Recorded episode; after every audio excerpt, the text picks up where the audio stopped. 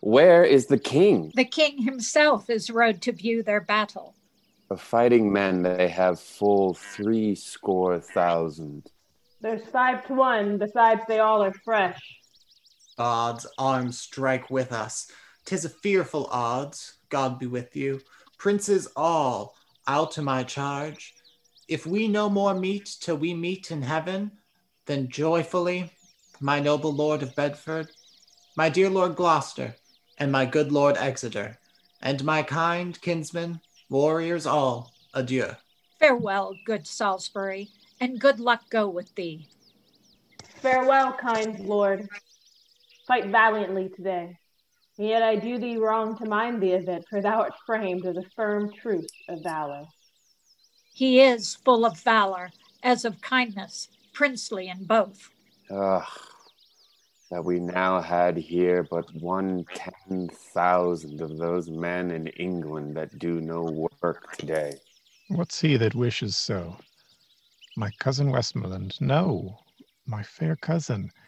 If we are marked to die, we are enough to do our country loss, and if to live, the fewer men, the greater share of honor. God's will, I pray thee, wish not one man more. By Jove, I am not covetous for gold, nor care I who doth feed upon my cost. It yearns me not if men my garments wear. Such outward things dwell not in my desires. But if it be a sin to covet honor, I am the most offending soul alive. No, faith, my coz, wish not a man from England. God's peace, I would not lose so great an honor as one man more, methinks, would share from me for the best hope I have. Oh, do not wish one more.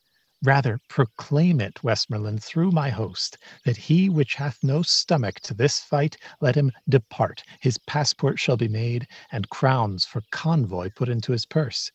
We would not die in that man's company that fears his fellowship to die with us. This day is called the Feast of Crispian. He that outlives this day and comes safe home will stand a tiptoe when this day is named, and rouse him at the name of Crispian. He that shall see this day and live old age will yearly on the vigil feast his neighbors and say, Tomorrow is Saint Crispian. Then will he strip his sleeves and show his scars.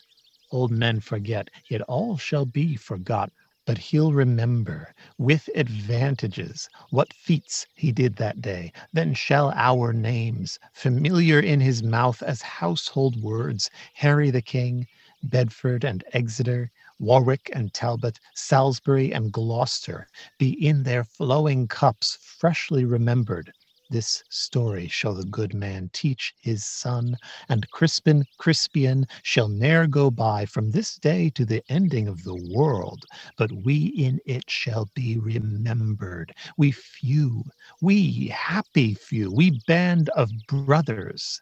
For he today that sheds his blood with me shall be my brother, be he ne'er so vile, this day shall gentle his condition and gentlemen in England, now abed, shall think themselves accursed they were not here, and hold their manhoods cheap, whiles any speaks that fought with us upon St. Crispin's day. My sovereign lord, bestow yourself with speed. The French are bravely in their battle set, and will with all expedients charge on us. All things are ready if our minds be so.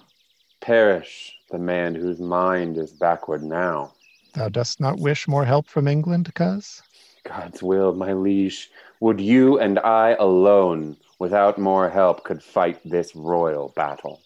Why, now thou hast unwished five thousand men, which likes me better than to wish us one. You know your places. God be with you all.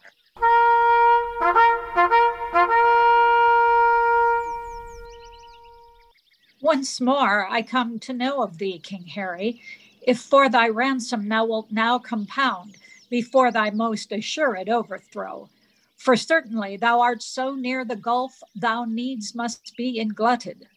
Besides, in mercy, the constable desires thee, thou wilt mind thy followers of repentance, that their souls may make a peaceful and a sweet retire from off these fields, where, wretches, their poor bodies must lie and fester. Who hath sent thee now? The constable of France. I pray thee, bear my former answer back. Bid them achieve me, and then sell my bones. Good God, why should they mock poor fellows thus? The man that once did sell the lion's skin while the beast lived was killed with hunting him. A many of our bodies shall no doubt find native graves, upon the which I trust shall witness live in brass of this day's work.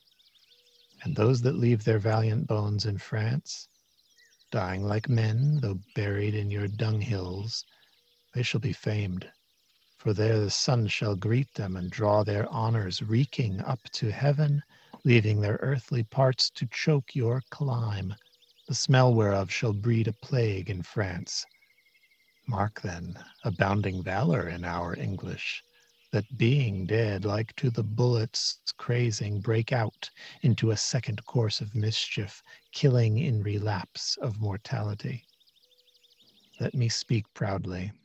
Tell the constable, we are but warriors for the working day. Our gayness and our guilt are all besmirched with rainy marching in the painful field. There's not a piece of feather in our host. Good argument. I hope we will not fly, and time hath worn us into slovenry. But by the mass, our hearts are in the trim. And my poor soldiers tell me yet ere night they'll be in fresher robes, or they will pluck the gay new coats o'er the French soldiers' heads and turn them out of service. If they do this, as if God please they shall, my ransom then will soon be levied. Herald, save thou thy labor. Come thou no more for ransom, gentle Herald. They shall have none, I swear, but these my joints which if they have as I will leave 'em them, shall yield them little. Tell the constable. I shall, King Harry, and so fare thee well. Thou never shalt hear Herald any more. I fear thou wilt once more come for a ransom. My lord, most humbly on my knee I beg the leading of the vanguard. Take it, brave York. Now, soldiers, march away. And how thou pleasest, God, dispose the day.